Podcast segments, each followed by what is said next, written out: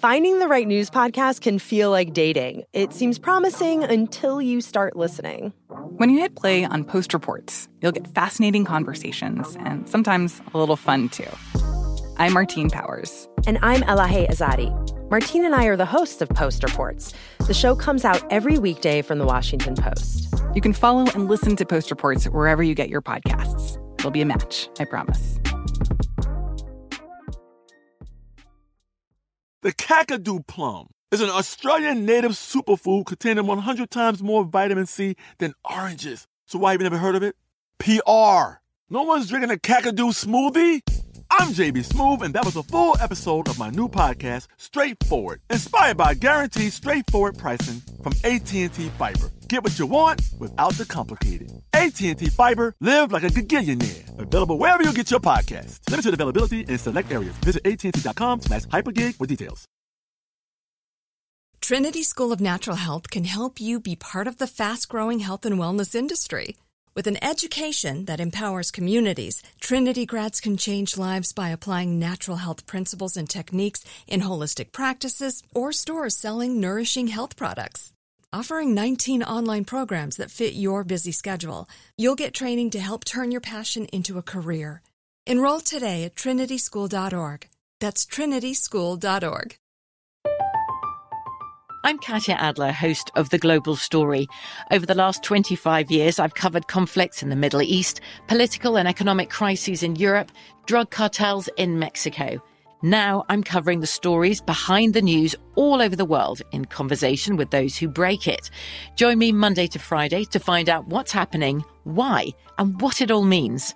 Follow The Global Story from the BBC wherever you listen to podcasts. I battle between what I remember and this narrative that I developed over the time with the police. How did it go from Melissa saying Bill was the perpetrator to Rodney Lincoln being arrested and eventually convicted? I know on some level how it happened and that I wasn't solely responsible. The city was out for blood.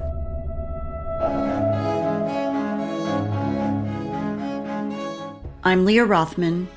This is The Real Killer, Episode 10 Memories and Misidentifications.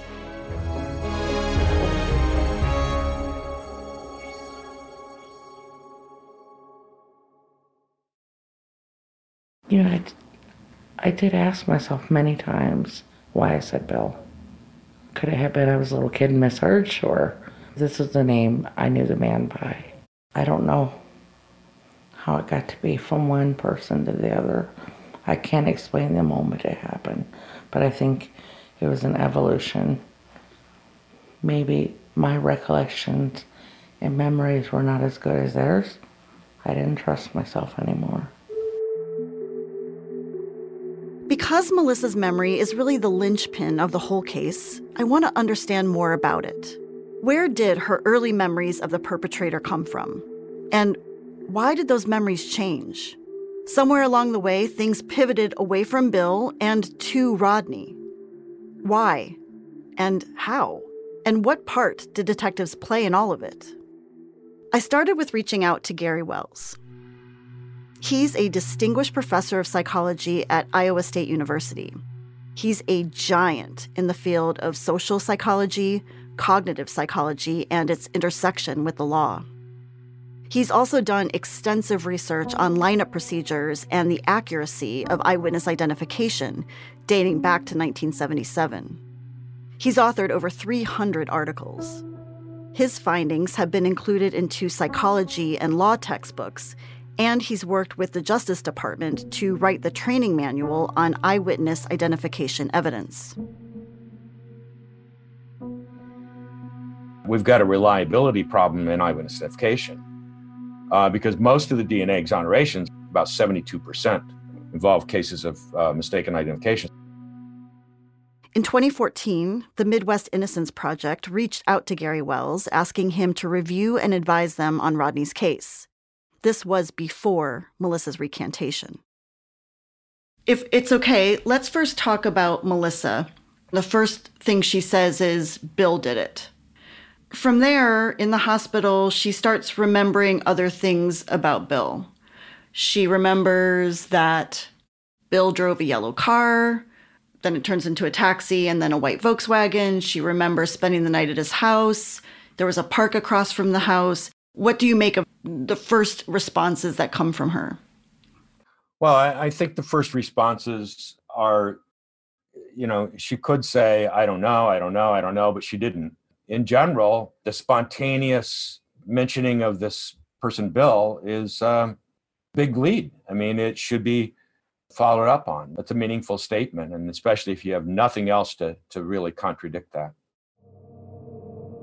I don't want to attribute bad motives to the to the case investigator here. But throughout this process, it just looks very chaotic. I mean, early in this process, she's been sh- being shown people who don't fit their description. They don't look at all like each other. The only thing they seem to have in common is most of them were named Bill or William or Billy or Willie. And so the whole strategy was just to put a bunch of bills in front of her, right? That was a bad idea. That's a fishing expedition.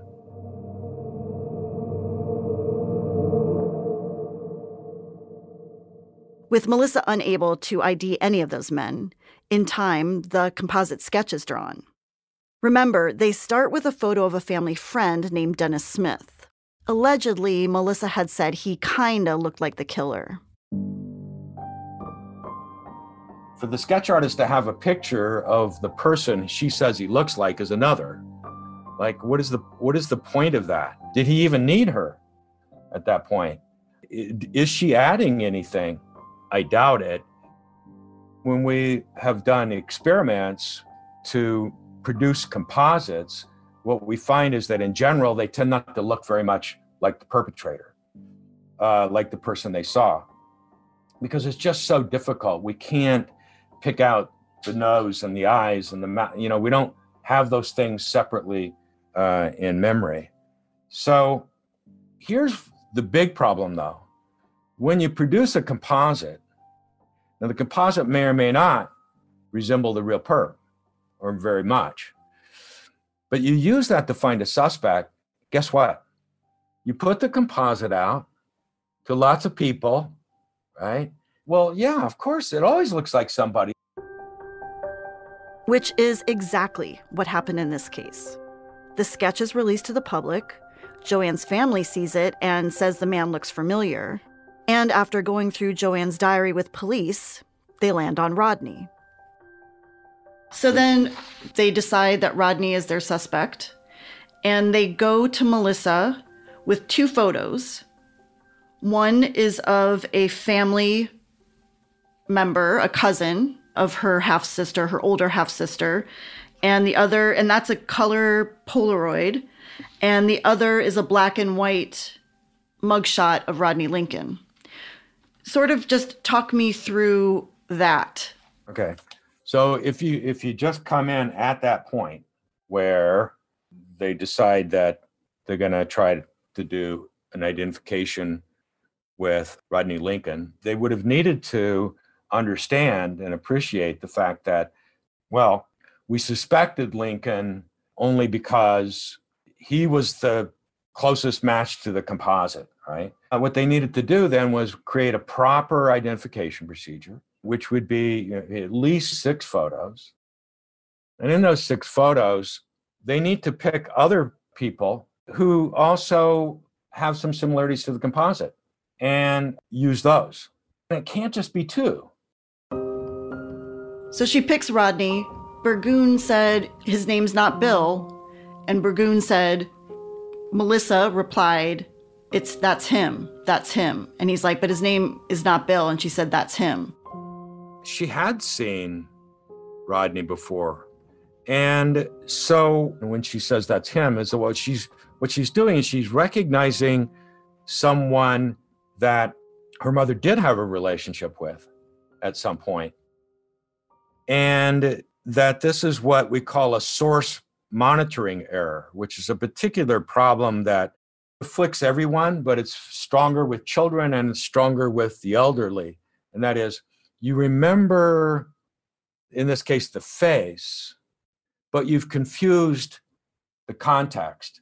So hmm. yeah, it's a familiar. It's a it is a familiar face. You have been in the same room with that person, right?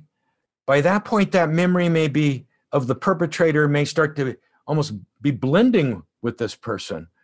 And I say that because she was right about some things about it turns out about Rodney, not about Bill, right? That he lived with his mom and that there was a park right. Park across the street.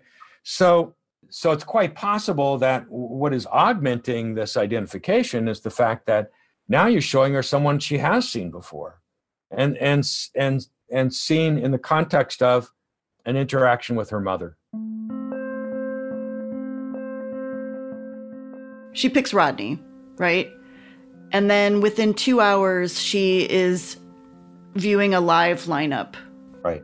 So the live lineup, I mean, once you get an identification of somebody from photos, turning around and doing a live lineup in which he's the only person uh, in common between um, the photos and the live lineup, it's pretty much guaranteed the witness is just going to turn around and pick the same person. And it doesn't matter if it's a child or an adult, right? They're going to pick the same person out of the live lineup that they that you just led them to pick out of uh, photos.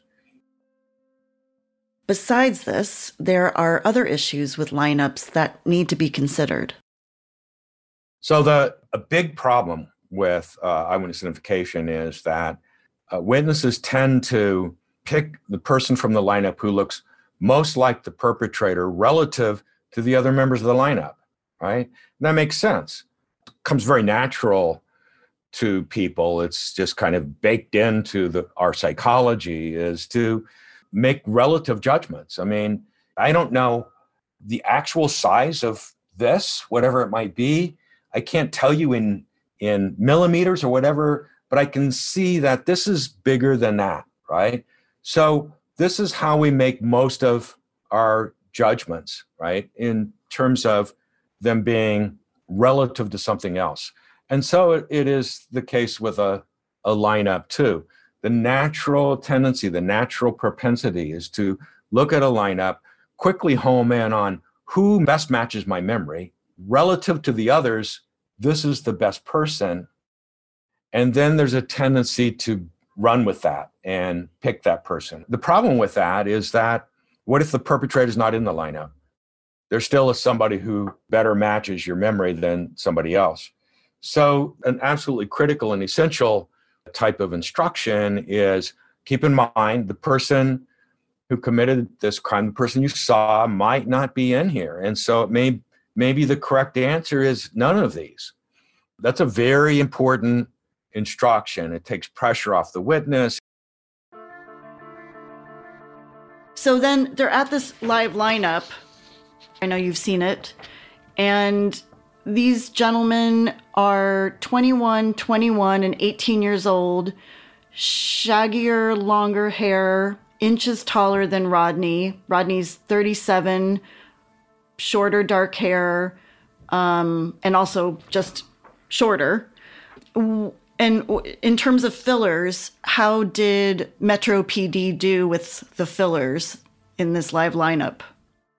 On the live lineup, I mean, not only is Melissa coming into it having already only two hours earlier picked Rodney Lincoln from a two choice alternative, but in addition, the three other people in the live lineup are very uh, poorly selected fillers. They don't fit the description. Rodney's the only one who who uh, fits the description. If by that point we consider the description to be this uh, uh, composite, when you select good fillers, they should all have that same characteristic, so that if he's innocent, he shouldn't stand out. So I I interviewed Detective Burgoon recently. And I asked him about the live lineup, and he basically said that it was a Saturday and there weren't too many people there and they only had 20 hours. In Missouri at the time, they only had 20 hours to apply for a warrant. you know, we basically had 20 hours to put together this live lineup. I would think that 20 hours would be enough time to round up people. You don't have to get them from jail cells. I mean, you can you can get them off the street. Personally, I don't think that's a good excuse. And the fact that lead detective Joe Burgoon, a man that Melissa came to love, is part of the lineup at all is a problem. Talk to me about double blind lineups. The idea of the double blind lineup, which I came up with in the late 80s and started pressing pretty hard on in, into the 1990s, was that began discovering oftentimes um, the person doing the lineup, the detective who knows that his suspect is in position three, is inadvertently, unintentionally, we're not saying it's intentional, uh, cueing the witness toward number three. Consider what you would do. I mean, it's perfectly natural. Nobody thinks they're they're uh, doing something inappropriate. So, say you're a case detective. You think that, you know, you put together a lineup. You think that number three, you know, number three is your suspect. You know that numbers one, two, four, five, six, those are just fillers right? You show it to the witness, and the witness says, um, number two, now take your time, be sure you look at all of them, right? But if the witness says, um, number three, yeah, yeah, tell me about number three. So it's just human nature on the part of, uh, in this case, the lineup administrator to sort of leak uh, or inadvertently steer and so the double blind lineup is a pretty simple idea. I mean, I just borrowed it from what we already know in scientific testing, namely that, well, the person who administers this photo lineup and anybody who's in that room should not know which person is the person who is the suspect and which ones are fillers. Then they cannot inadvertently, unintentionally, or whatever, steer the witness around or influence uh, how the witness feels about their choice. So, you know how the rest goes. Melissa picks Rodney, then two trials later, he's convicted. Fast forward three decades. So, Melissa in 2015 says Rodney didn't do it, he was never there that day. And then she also says, I believe Tommy Lynn Sells did it. So, what do you make of that new memory? Well, I, I think that uh, Melissa is uh, showing great bravery here in saying that she now believes that it was not Rodney Lincoln because that requires her to like sort of rewrite a significant part of her life history. That's that's huge. Now, I do think that what she's doing is she's weighing maybe she's weighing the evidence a little bit better. I mean she's coming to grips with things that she didn't know at the time. I mean as an adult she's now processing his name isn't bill right? He does have an alibi. In other words she's taking into consideration uh, this other evidence at the same time why is she saying that it's this other person uh, it seems very unlikely that she's able to recover that original memory and base it on that because too much time has passed. It seems unlikely she would be able to cast her mind back and recover that original memory. I think that's long gone. It wasn't that good in the beginning. There's too much water under the bridge. She's already made this mistaken identification and believed that it was somebody else all along. These things make that original memory largely untraceable. The legal system tend not to buy recantations. It's sort of like, well, then you must have, if you were wrong before, why wouldn't you be wrong now? You know, does memory get better with time? Oh, your memory's better now? No.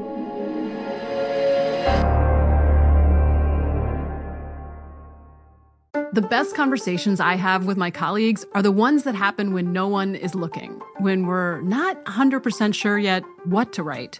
Hopefully, having conversations like this can help you figure out your own point of view. That's kind of our job as Washington Post opinions columnists. I'm Charles Lane, Deputy Opinion Editor. And I'm Amanda Ripley, a contributing columnist. We're going to bring you into these conversations on a new podcast called Impromptu. Follow Impromptu now, wherever you listen.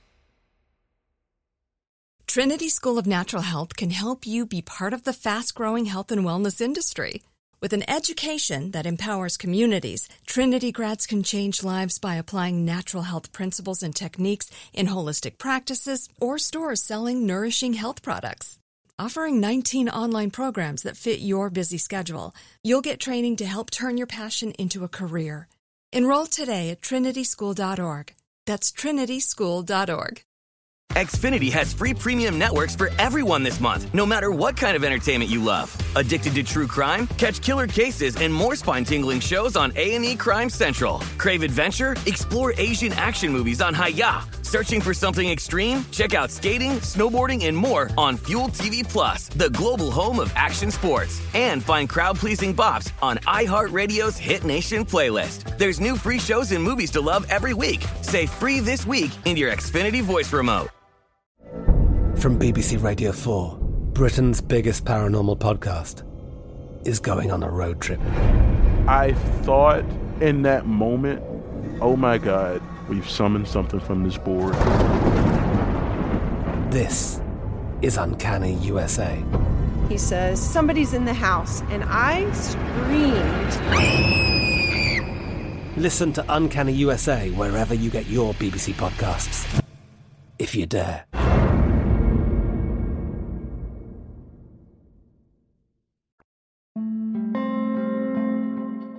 Have a lot of questions about memories. I mean, how exactly do memories even work?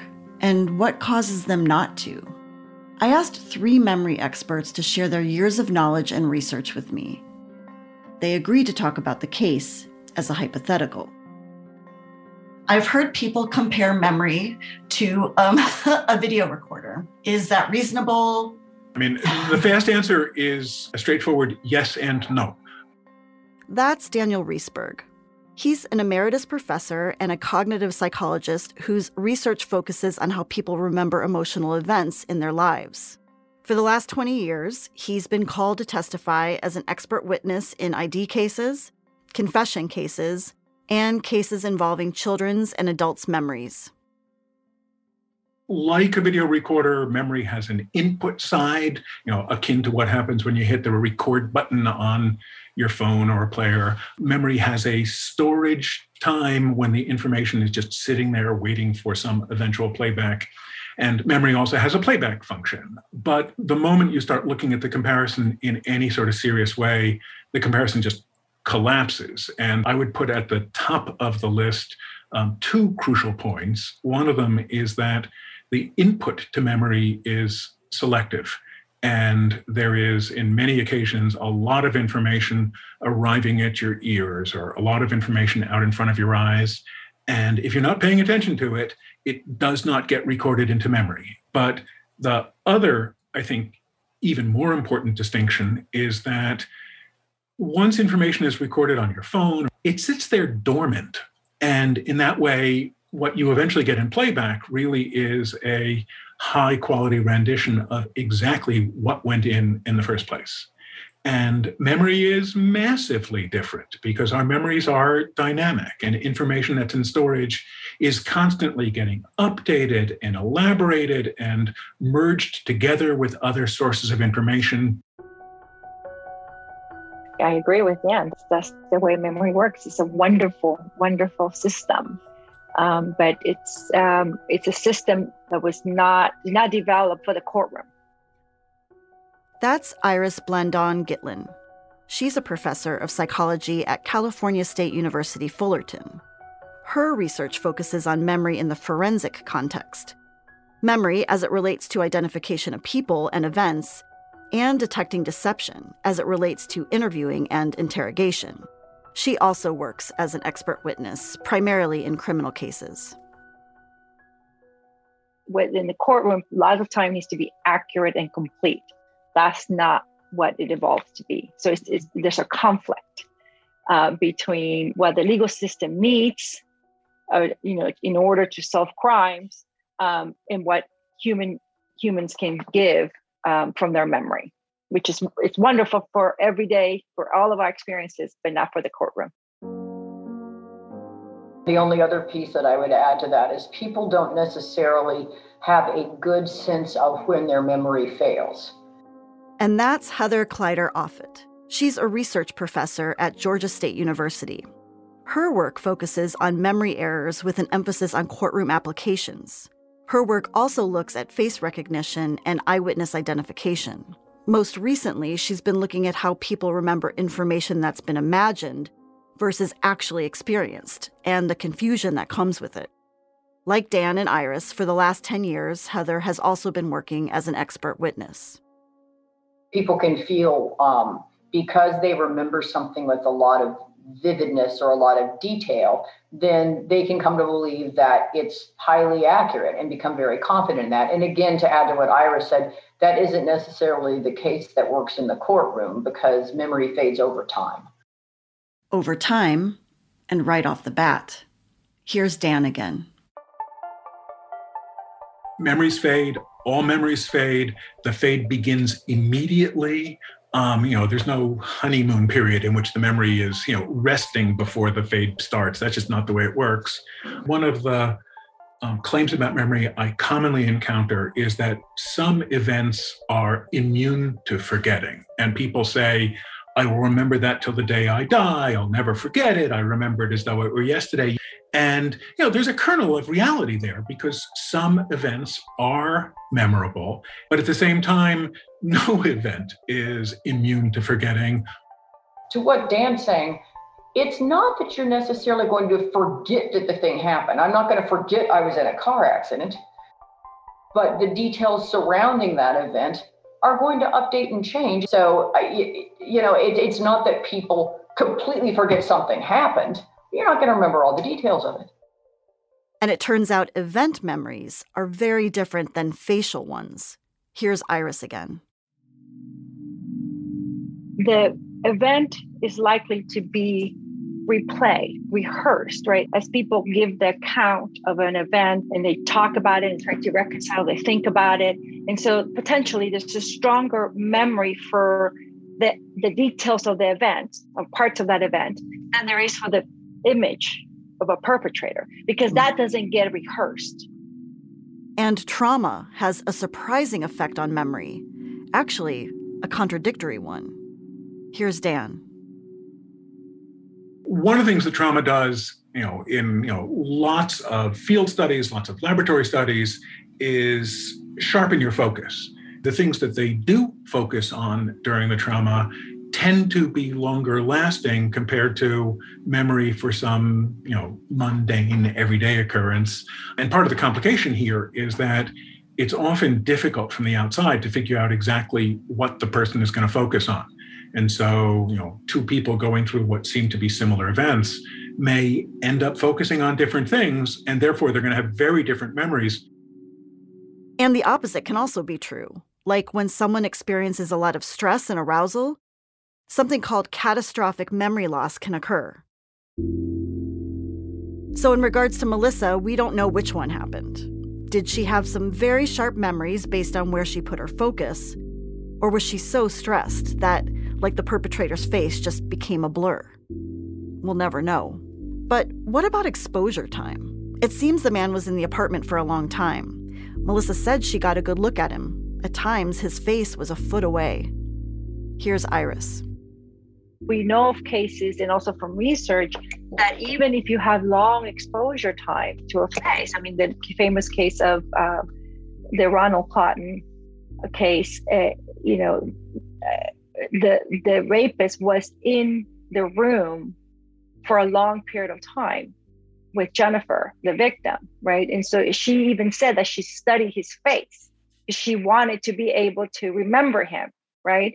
to be able to you know make sure that they got to him right. and she still made a mistake and when she came across the real real rapist years later in another trial um, she actually came in front and saw him and she could not nothing trigger nothing trigger in her mind And that was a real rapist, proven by DNA, right?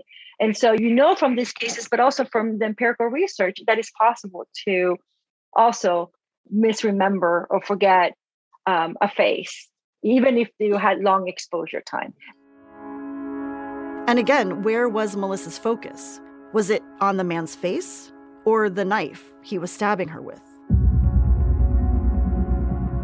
What about age? Does a child's memory work the same as an adult's? The answer is basically yes, with a few exceptions. One of the biggest being suggestibility. Here's Iris again. I think in a suggestive environment where you have suggestive kinds of interviewing and and uh, lots of adults with an interest of trying to get more information and also with authority figures all of that kind of environment would definitely potentially influence that person's memory. I would add just quickly is that I don't want to leave the, the feeling that, you know, children's memory cannot be relied upon. You know, it can, given the right circumstances, the right set of protocols. And we know that from the research, it's very clear children can give reliable, truthful information and complete information in the right conditions. I bet you're smart. Yeah, and you like to hold your own in the group chat. We can help you drop even more knowledge. My name is Martine Powers. And I'm Elahe Izadi. We host a daily news podcast called Post Reports. Every weekday afternoon, Post Reports takes you inside an important and interesting story with the kind of reporting that you can only get from the Washington Post. You can listen to Post Reports wherever you get your podcasts. Go find it now and hit follow. Trinity School of Natural Health can help you be part of the fast growing health and wellness industry. With an education that empowers communities, Trinity grads can change lives by applying natural health principles and techniques in holistic practices or stores selling nourishing health products. Offering 19 online programs that fit your busy schedule, you'll get training to help turn your passion into a career. Enroll today at trinityschool.org. That's trinityschool.org. Xfinity has free premium networks for everyone this month, no matter what kind of entertainment you love. Addicted to true crime? Catch killer cases and more spine-tingling shows on A&E Crime Central. Crave adventure? Explore Asian action movies on Hi-YAH. Searching for something extreme? Check out skating, snowboarding, and more on Fuel TV Plus, the global home of action sports. And find crowd-pleasing bops on iHeartRadio's Hit Nation playlist. There's new free shows and movies to love every week. Say free this week in your Xfinity voice remote. From BBC Radio 4, Britain's biggest paranormal podcast is going on a road trip. I thought in that moment, oh my God, we've summoned something from this board. This is Uncanny USA. He says, Somebody's in the house, and I screamed. Listen to Uncanny USA wherever you get your BBC podcasts, if you dare.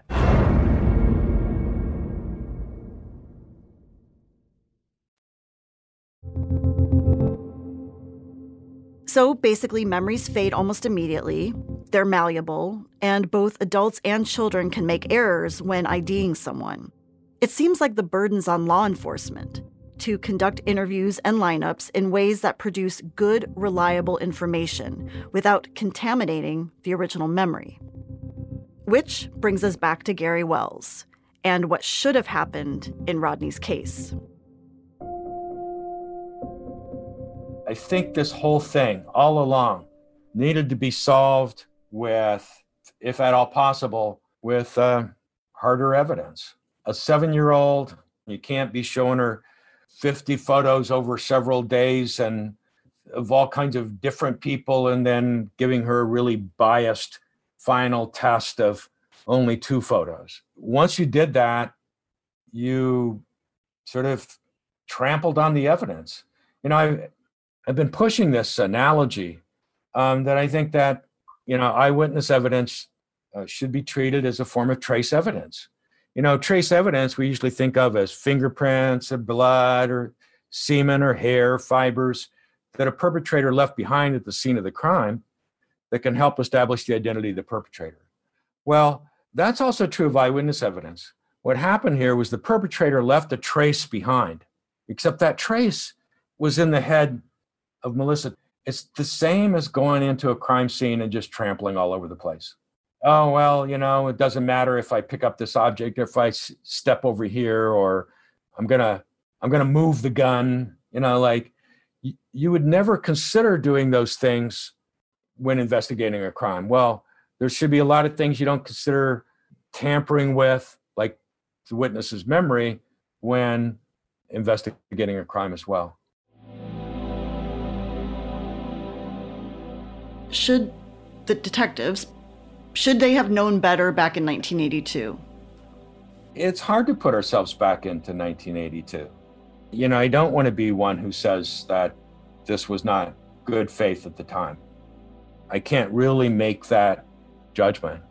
What I can do now, though, is say that um, given this path of these events as they were created and unfolded, the result in the end of Melissa picking Rodney from that one of two photos and then turning around and picking him from the lineup is of no real probative value.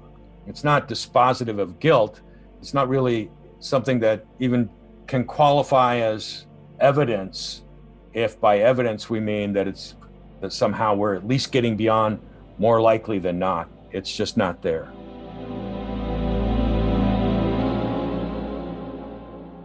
Gary's work, like his pre lineup instructions, choosing fillers, double blind lineups, videotaping the identification, and better interviewing of witnesses, are procedures that have been implemented in almost 30 states, covering about 70% of the population.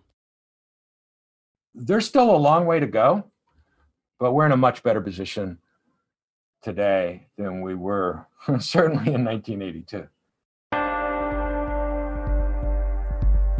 So, of course, I had to ask Is Missouri one of the states that has adopted these reforms? They have not. Next time on The Real Killer. Imagine you take this job and you're told that you don't have the, the right to correct wrongful convictions. A system seemingly built to fail not just Rodney Lincoln, but many others. Lamar keeps me up at night. Son of a bitch. I could, I could talk like a sailor for five minutes talking about how motherfucking pissed I am that Lamar is still sitting in prison. Makes me puke.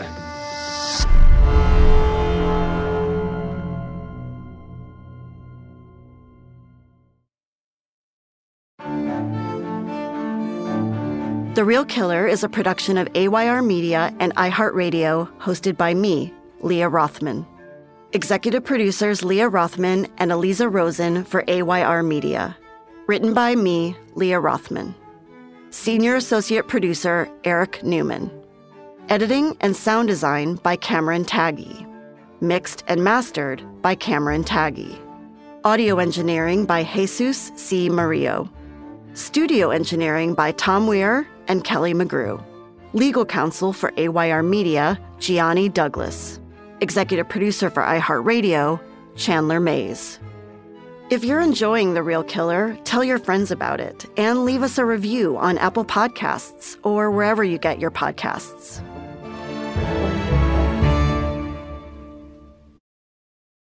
Trinity School of Natural Health can help you be part of the fast growing health and wellness industry.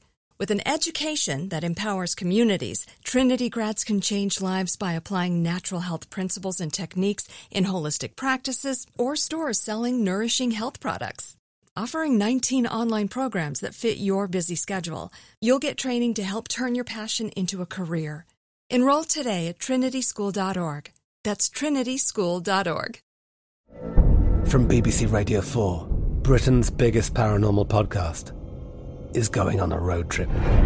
I thought in that moment, oh my God, we've summoned something from this board. This is Uncanny USA. He says, Somebody's in the house, and I screamed. Listen to Uncanny USA wherever you get your BBC podcasts. If you dare.